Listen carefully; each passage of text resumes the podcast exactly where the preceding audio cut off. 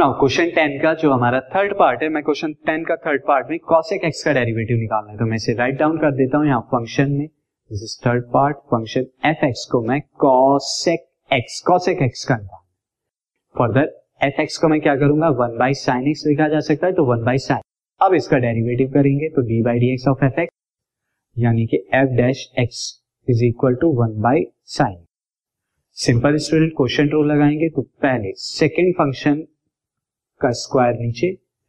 Now first function d by d x of one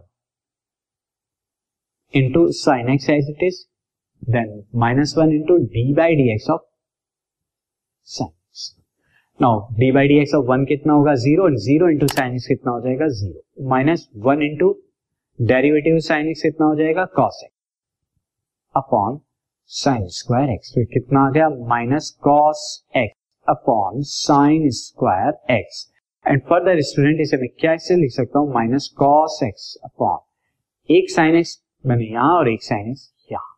तो अब cos x by sine x अगर मैं इसे देख cos x by sine x कितना होता है? कॉट एक्स तो minus cot x into one by sine x कितना हो जाएगा? कॉस सेक एक्स तो ये आ गया d by d x of cosec x this podcast is brought you by Hubhopper Shiksha Abhiyan अगर आपको ये पॉडकास्ट पसंद आया तो प्लीज़ लाइक शेयर और सब्सक्राइब करें और वीडियो क्लासेस के लिए शिक्षा अभियान के यूट्यूब चैनल पर जाएँ।